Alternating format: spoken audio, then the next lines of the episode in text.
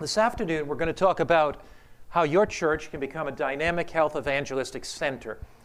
It's really in three parts. In the first part, I'm going to present the foundations, the biblical foundations of the Adventist health message. And we're going to look at that from the perspective of Genesis, from the perspective of Exodus, and on through the New Testament, and uh, look at it through the book of Revelation.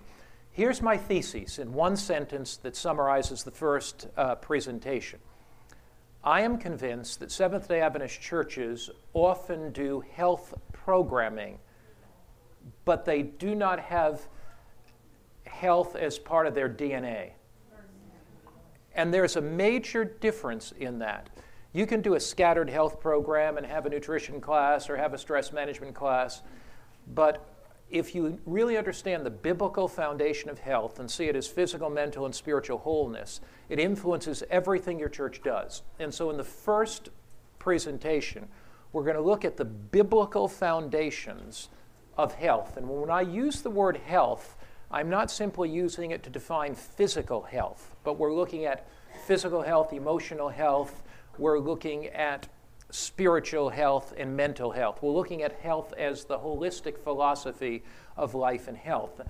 And then in the second presentation, my wife is going to take what I've said in this foundation and say, how do you apply that to a local congregation? How can the church become a dynamic outreach center for health and healing? And then in the third presentation, we're going to look at the interrelationship between the physical, mental, and spiritual dimensions. And so the first presentation is rather technical. We look at the biblical foundations. The second one, we apply them. And the third one is we look at physical, mental, and spiritual linkages. Well, let's pray as we get started. Father in heaven, we're so thankful today for the great opportunity to explore again the message of health that you have for your people. We're thankful that you're a God that's concerned about every aspect of our life not simply what we believe, but you're concerned about our entire lifestyle. So bless us as we study that in Christ's name. Amen. Amen. Our topic is Your Church a Health Evangelistic Center. Have you ever sat in church, either on a Sabbath morning or a Wednesday night in church, asking yourself the question shouldn't church be much more than this? Have you ever sat in church and thought to yourself, why isn't our church making the impact on the community that the New Testament church made?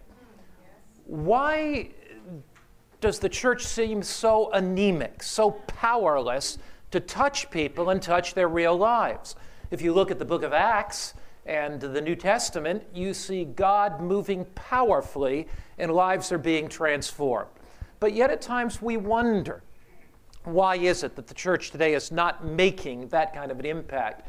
Deep within the fabric of our society, men and women are asking questions, questions like these Who can bear our burdens? Our life seems to be falling apart physically, mentally, spiritually, and, and who can bear those burdens? Uh, who can help me with the mental stress and anxiety that's just racking my brain and mind? Where can I find security and direction for the future?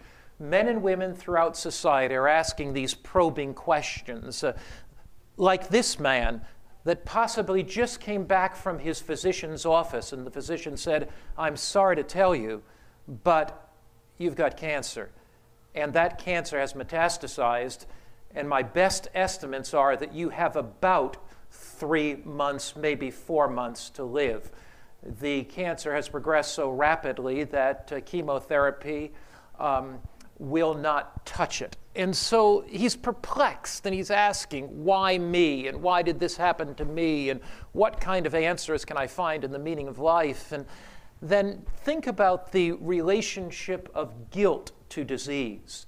Often in your office as a medical practitioner, people come in, and as you begin to talk to them, they begin to share with you the guilt that's eating out their heart and their life. And uh, it's almost as if you are a psychological counselor and you see the relationship of that guilt to their um, coronary heart disease or the relationship of that guilt to the headaches or to the sleeplessness. And so people are asking questions who will bear my burdens and where can I find security and who'll handle our guilt? And like this girl who's raising the question what's the purpose of the future? You know, do, why do I live? Uh, what's the meaning of my life?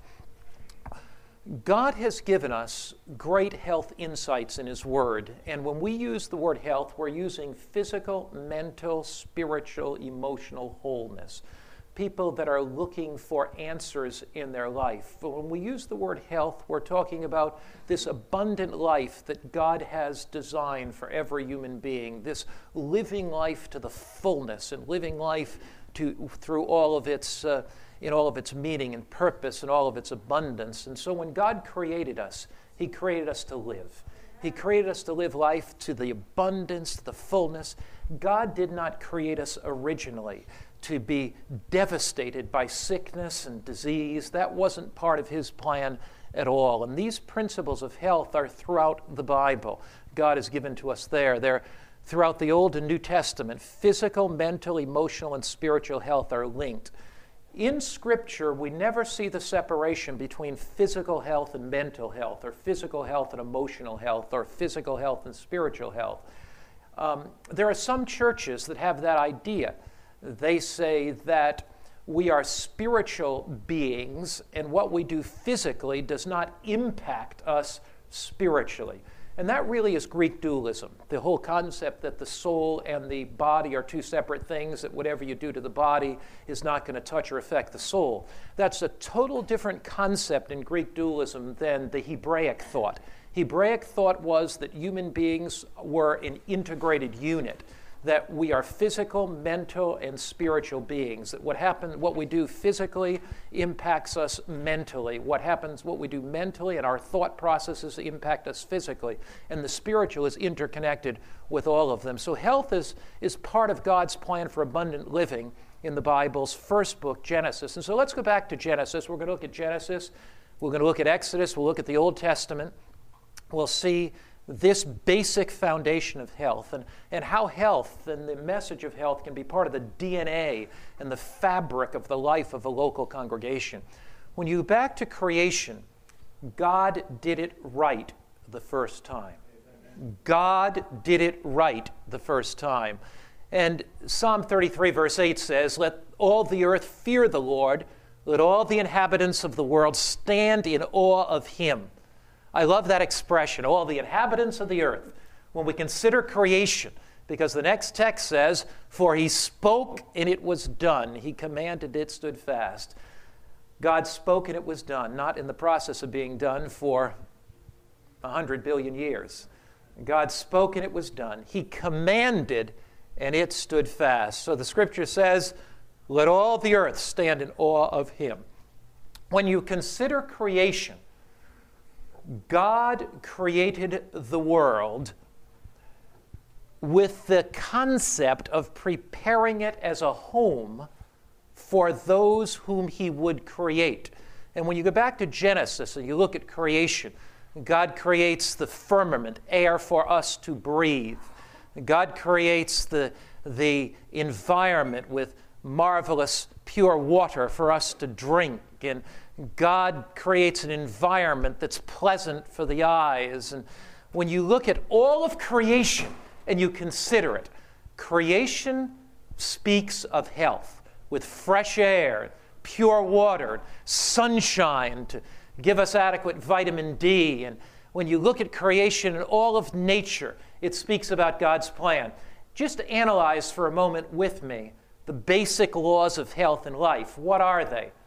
They're fresh air and sunshine and adequate rest and a proper diet and exercise and positive human relationships and, re- and, and a relationship with God. All of those elements we find in the book of Genesis. When God put Adam and Eve in the garden, the Bible talks about the fact that God put them in the garden to dress it and keep it. He gave them useful work, hence exercise in the garden. What about diet in the garden? You know it well. Genesis 1, verse 29. God said, See, I've given you every herb that yields seed, which is on the face of the earth, and every tree whose fruit yields seed. To you it shall be for food. So in the garden, God gave them a plant based diet. Uh, Adam was not to chase some cow in the garden. And jump on it and knife it and bring it home and say, Hey, Eve, here's uh, lunch today, you know? No, it was a vegetarian diet that he had gave, they had gave them in the Garden of Eden. When you look at modern science today, more science is moving back toward the Eden diet and the Eden way of life.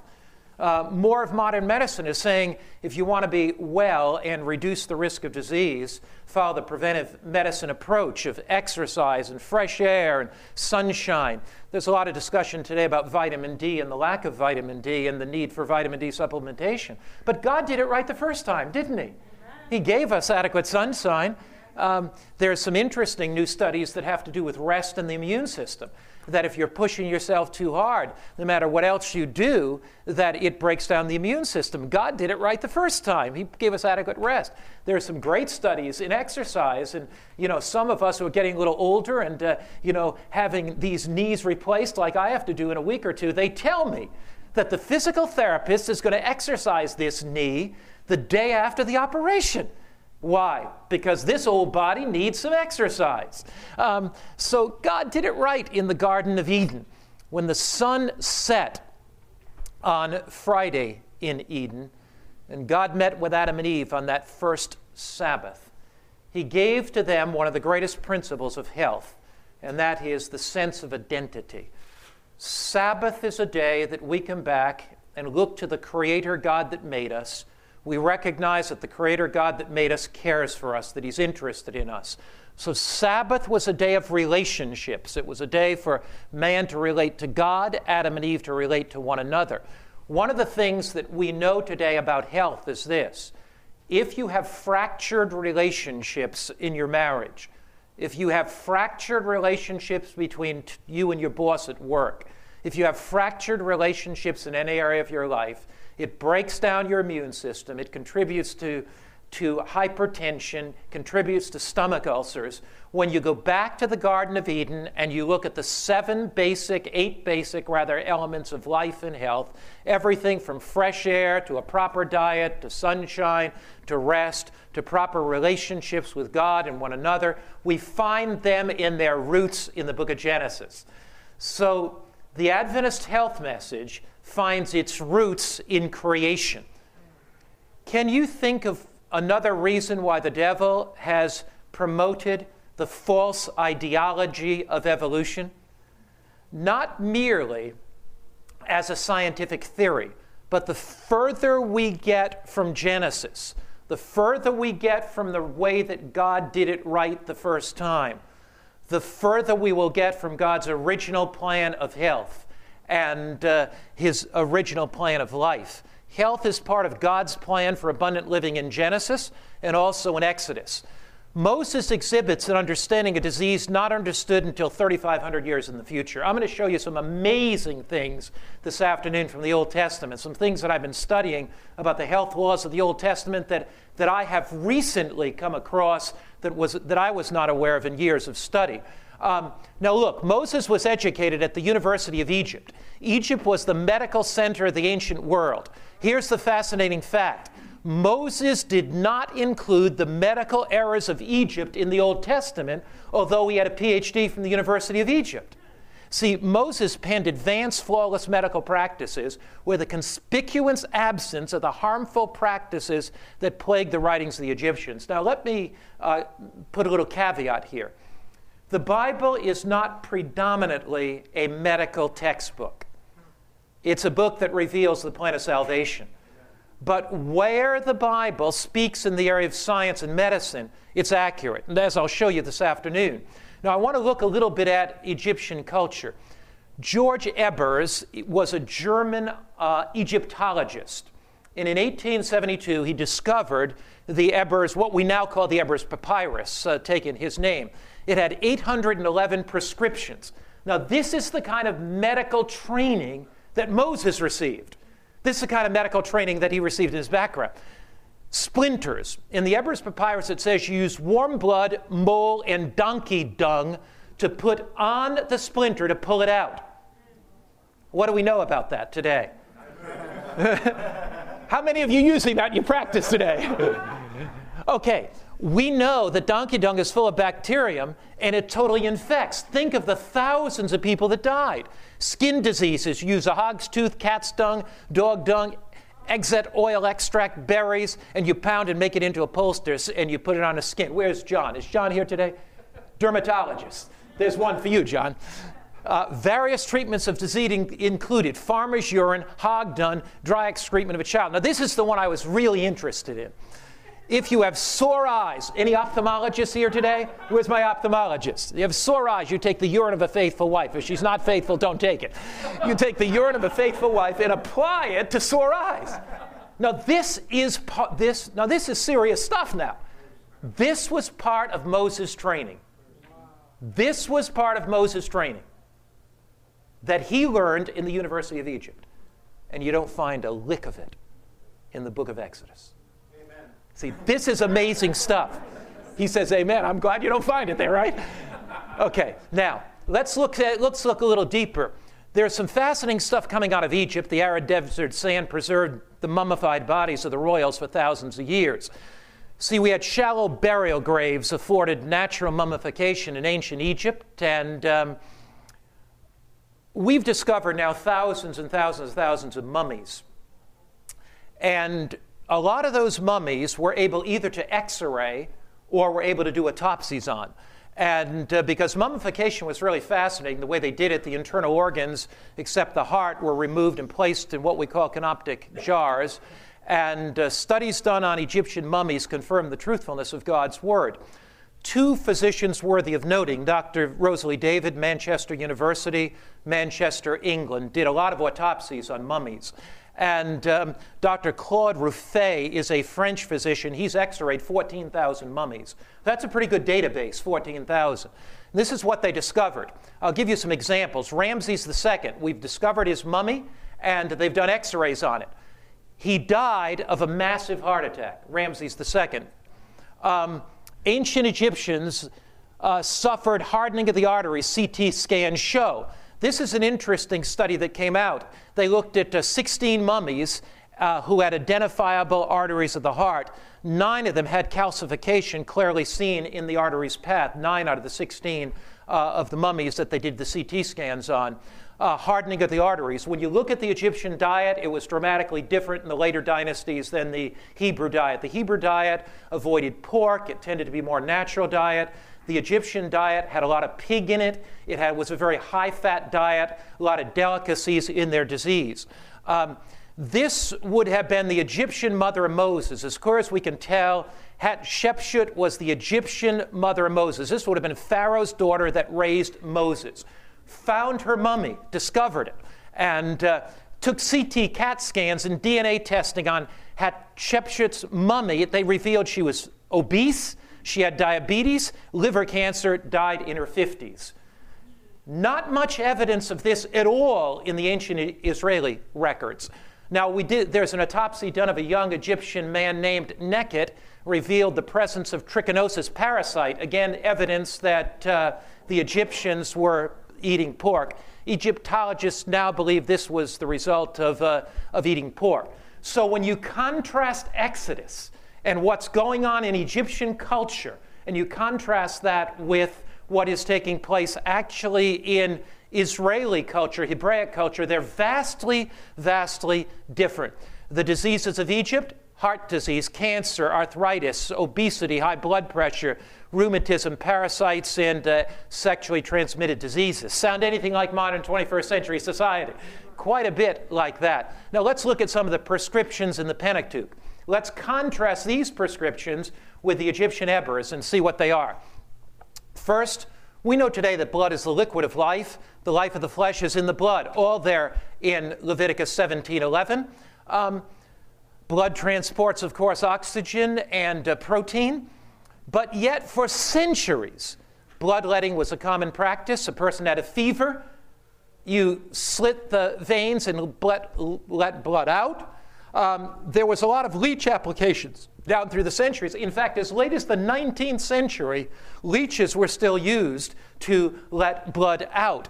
George Washington died at the hands of the bloodletting physicians. I was reading an article about George Washington's death and the Washington newspapers, the day after Washington died, um, came out with these headlines President of the United States dies, subheadline. He received the best medical treatment. The day before, he had a high fever. The blood letters came in the morning at about 9 o'clock, slit, and took out a pint or so of blood.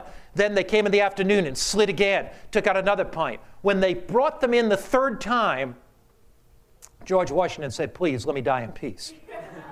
I mean, I would have wanted to die in peace too. But you see, the Bible says the life of the flesh is in the blood, totally contrary to that. Um, germs and sanitation. You remember the story you learned at basic, basic medical school. You know it well. Dr. Ignaz uh, Semmelweis in Vienna, Austria. Uh, in, his, in his clinic, his death rate for pregnant women was 18%. One in six pregnant women were dying in that clinic. The midwives who didn't even take them to the hospitals only had a 3% death rate. Why? Well, Semmelweis's medical students would examine cadavers of these dead women, and they would then wash their hands in bloody water. And then they would go with, directly and make physical exams on pregnant women. And they were losing one in six pregnant women. So, what did Semmelweis do? He said, Look, you start washing your hands. He dropped the death rate to 1%. Now, I want to show you something that's absolutely incredible. Moses' declaration He who touches the dead body of anyone shall be unclean for seven days. He shall purify himself with water on the third day, and on the seventh day, when he shall be clean. But if he shall not purify himself on the third and on the seventh day, he will not be clean. In other words, if you touch a dead body, you go purify yourself. Now, I went and looked at the Bible. What does the Bible say about the purification water? Here's what you do for the purification water. First, you have to burn a red heifer and you take the ashes and you pour the water through it.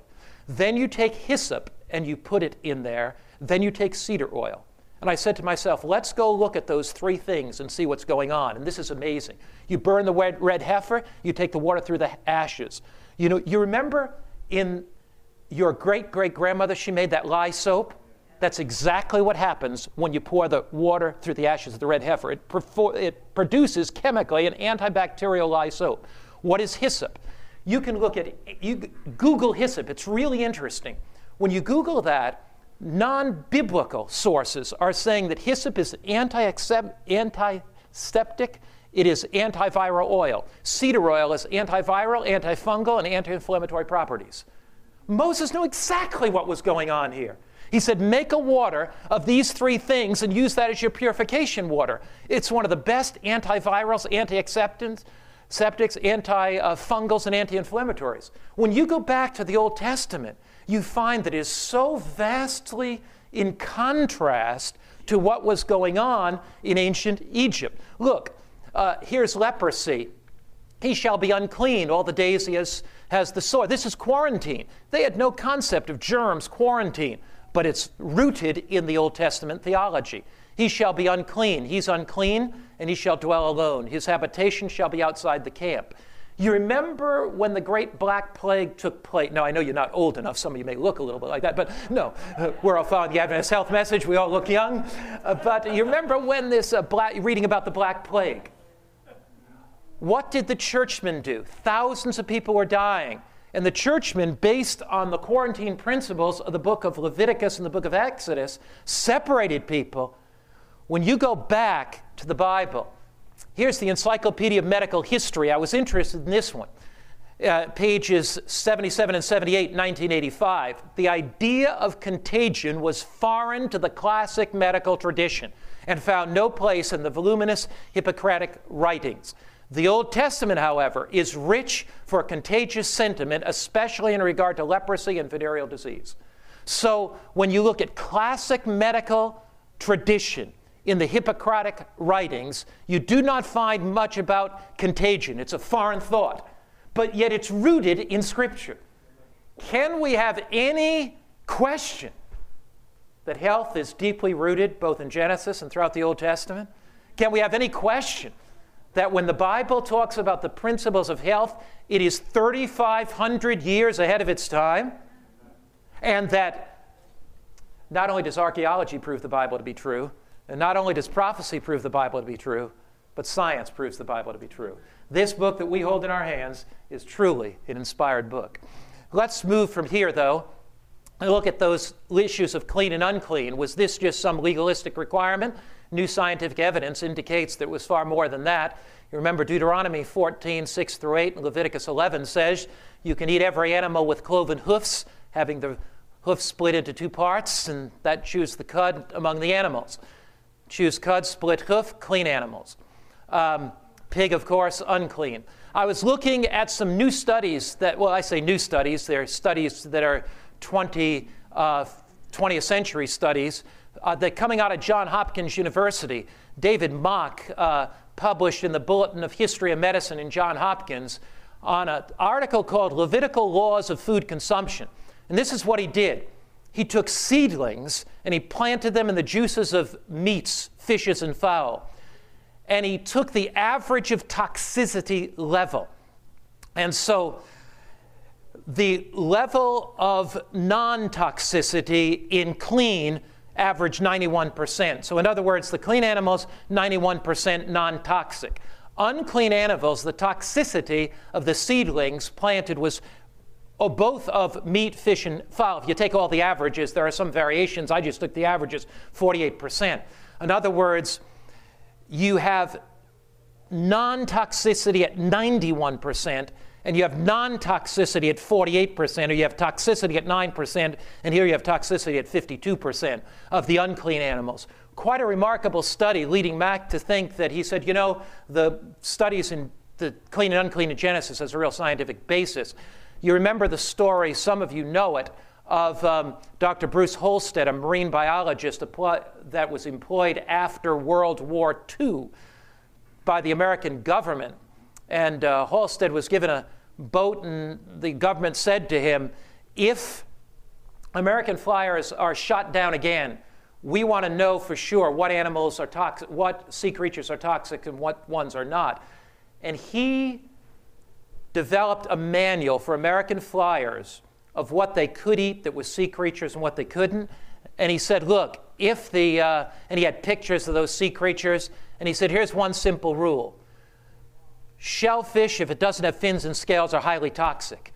Things that have fins and scales are not highly toxic. So if the, bo- if the book gets wet and you need to um, just remember one rule tell the flyers don't eat it if it doesn't have fins and scales. If it has fins and scales, it's okay to eat. They paid him, I think it was $100,000 for the study. I could have quoted the text and used the donation for our ministry, but anyway, that's another story. Warnings against fat. This shall be a perpetual statute throughout your generations and all your dwellings. You'll eat neither fat nor blood. What do you know about pork? It's the highest. Pork is extremely high in fat content, in fact, higher than all other meats.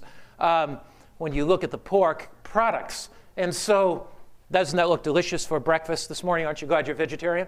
Um, the adverse influence of the consumption of pork on the consumption of health. Here is Professor Hans Heinrich Reckeweg in his Biology Therapy, Volume 1, Number 2, 1983. New statements, you know, uh, cons- consumption of fleshly killed pork products causes acute responses such as inflama- inflammations of the appendix and gallbladder, biliary colons, and acute intestinal catarrh, uh, gastroenteritis with typhoid and paratyphoid symptoms, as well as acute eczema, carbuncles, you know, and you go on and on and on. These symptoms can be observed after consuming sausage meats, including salami, which contains pieces of bacon in the form of fat. Um, Shortly after World War II, meat products and especially pork were difficult to purchase in Europe, and the diet of most Europeans consisted of fruits, vegetables, and whole grain, bread, grain breads. During this time, there was a marked decrease in cancer and heart disease. The Bible is accurate. The Bible is accurate. See, this presents a real foundation for health ministry because once Seventh day Adventists and our people begin to understand this, that health is not something tacked on. Health is not something that we do, occasionally do a health program, but health is part of God's overall plan to keep his people well. Wouldn't it be exciting if the, you know, the Adventist health studies show that Adventists are living some 8 to 12 years longer. But wouldn't it be amazing if the length of life was even more dramatic than it is?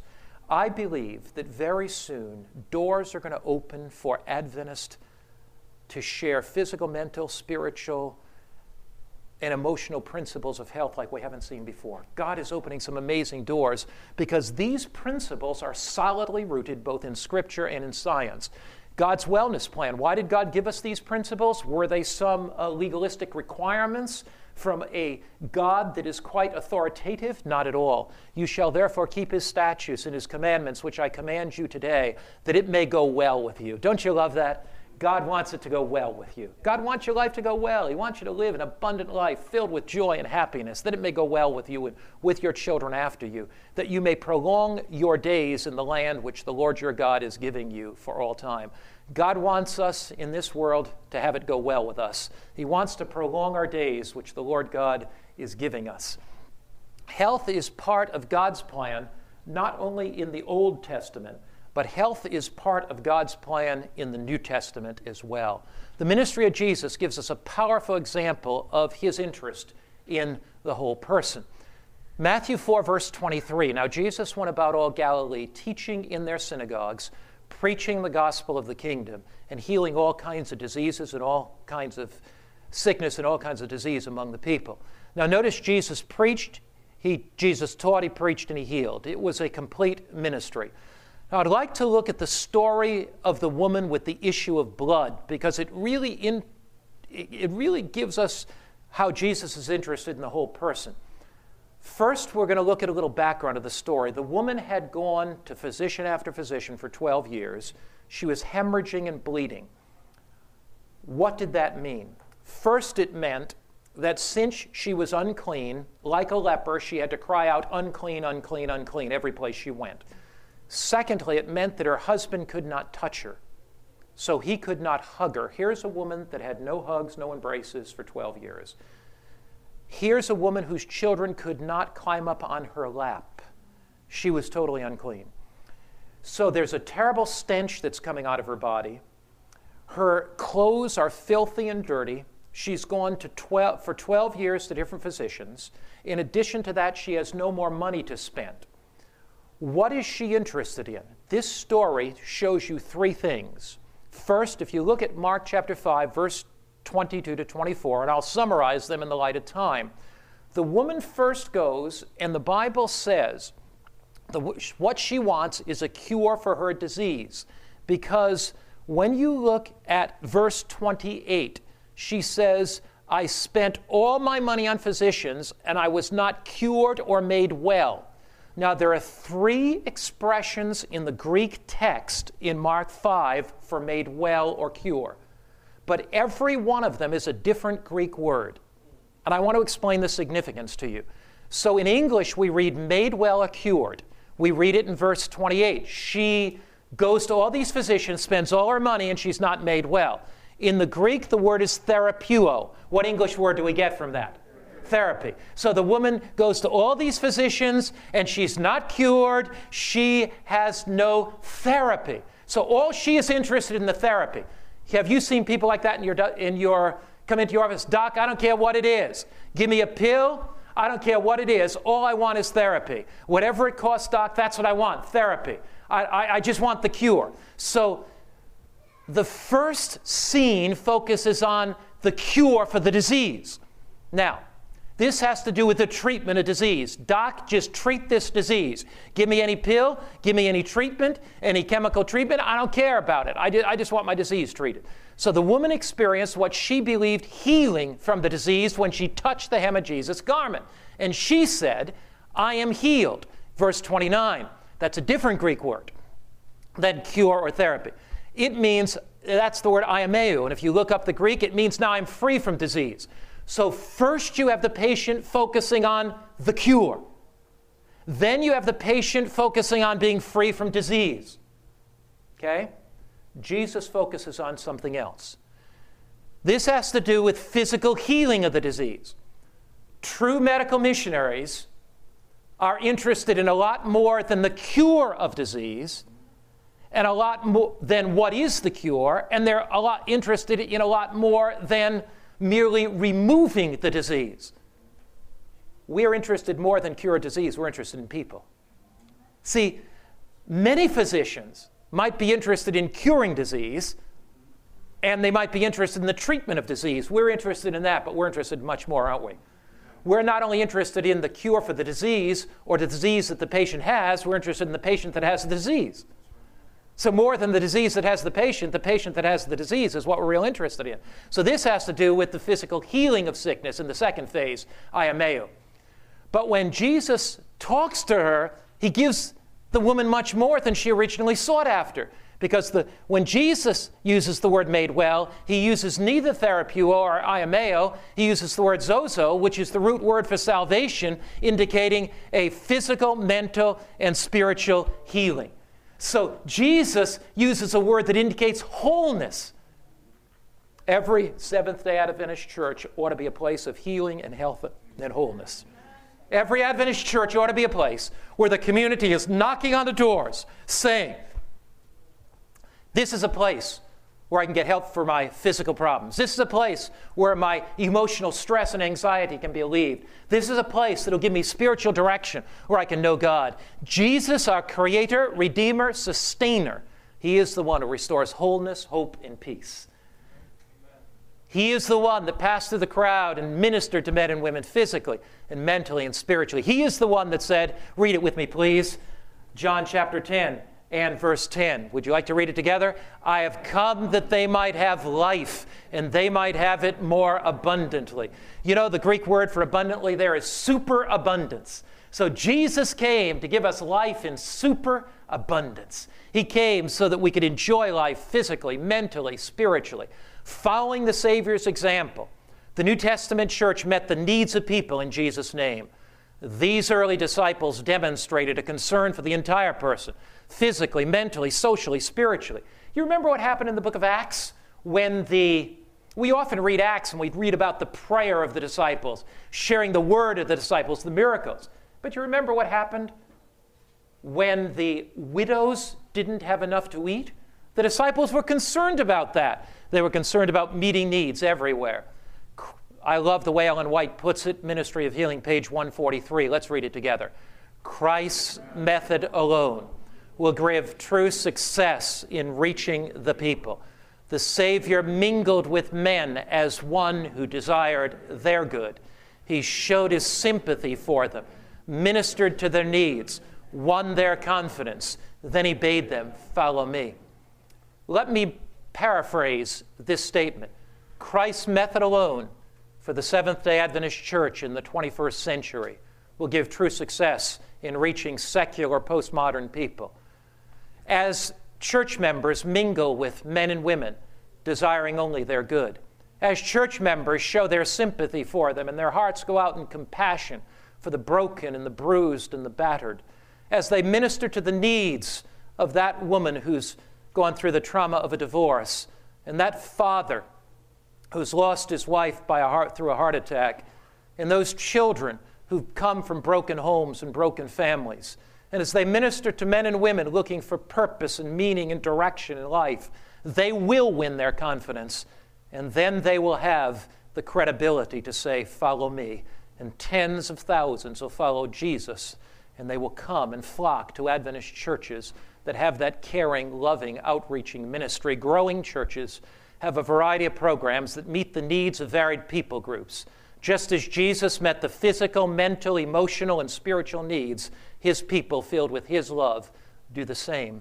Medical Ministry, page 20, says we are to do the same work that the great medical missionary undertook in our behalf. Health is part of God's last day message as well in the book of Revelation.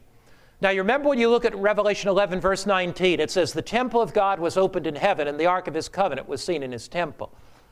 Now, in the last book of the Bible, Revelation, it says the ark of the covenant is seen in the temple up in heaven.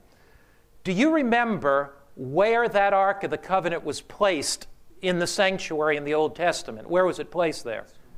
In the most holy place. What were the three things that were in the ark of the covenant? the law of God. What else? Aaron's rod that budded. What else? The manna. The law of God was there because God's law is the, is the transcript of his character and the foundation of his throne.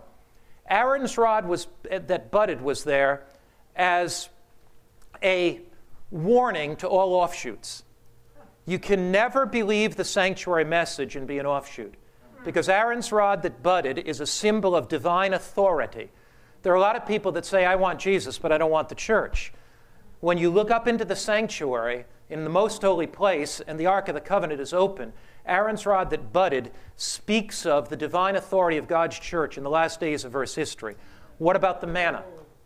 The manna was the health reform diet, and it was in contrast to the diet of flesh that Egypt wanted.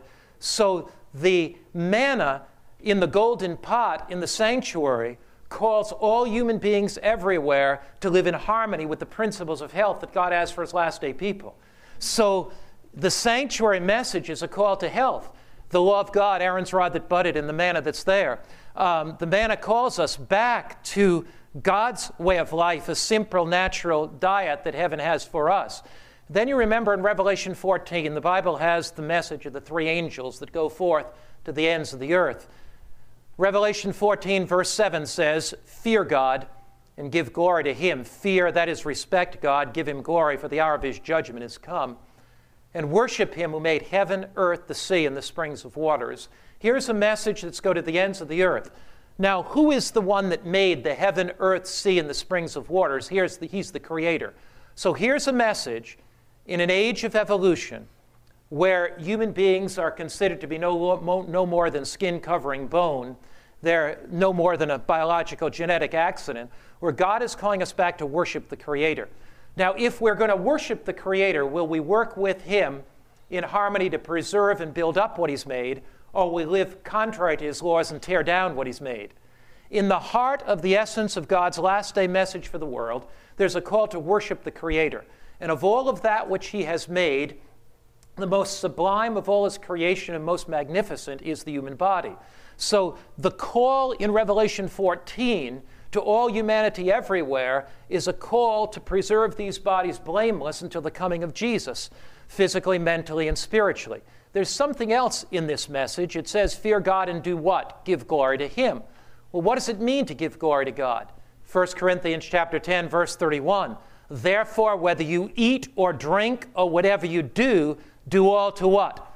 The glory of God. So deeply embedded in the fabric of God's last day message for humanity is a call to worship our Creator, to get back to creation, living in harmony with His laws, and to give Him glory in every aspect of our life. This is why Ellen White says in Volume 1 of the Testimonies, page 486, the health reform, that is, the transformation of life that takes place when we live in harmony with the physical, mental, spiritual, and emotional principles that God has given. The health reform I was shown is a part of the third angel's message. So this is not something tacked on. This is not something a church says, hey, I'm going to do a little stress program over here, a little five day plan. It's part of the DNA. It's part of the very life fabric of God's last day people. It's just as closely connected with the three angels' message as the arm and hand with the human body. The Bible teaches that we're whole persons. From, from Genesis at creation, through Exodus in the Old Testament, down through the ministry of Jesus, down to the book of Revelation. The Bible teaches that we're whole persons. And God wants to save us completely, physically, mentally, emotionally, and spiritually. When the church becomes a center of health and healing, understanding that God has placed that church in the community to make a significant difference in the quality of lives of people, what is the church? The church is the body of Christ. Members who go out everywhere ministering in Jesus' name, His love, His grace, the principles of His goodness. And when that happens in your community, your church indeed will be the light upon the hill that God intends. In our next session, after our three and a half minute break that I lead you in exercise in, I know these Adventists, you let them go and they're gone forever. In our next session, we're going to come back and say, how do you take these principles and apply them to the local congregation? Let's pray for a moment. Father, thank you so much that the principles of the Bible are scientifically sound. Thank you so much that from Genesis to Revelation, There's a message of physical, mental, spiritual, and emotional wholeness for your people. Now, as we learn how to discover and apply them, may we apply them to our local congregations. In Jesus' name, amen. This media was produced by Audioverse for Amen, Adventist Medical Evangelism Network. If you would like to learn more about Amen, please visit www.amensda.org or if you would like to listen to more free online sermons, please visit www.audioverse.org.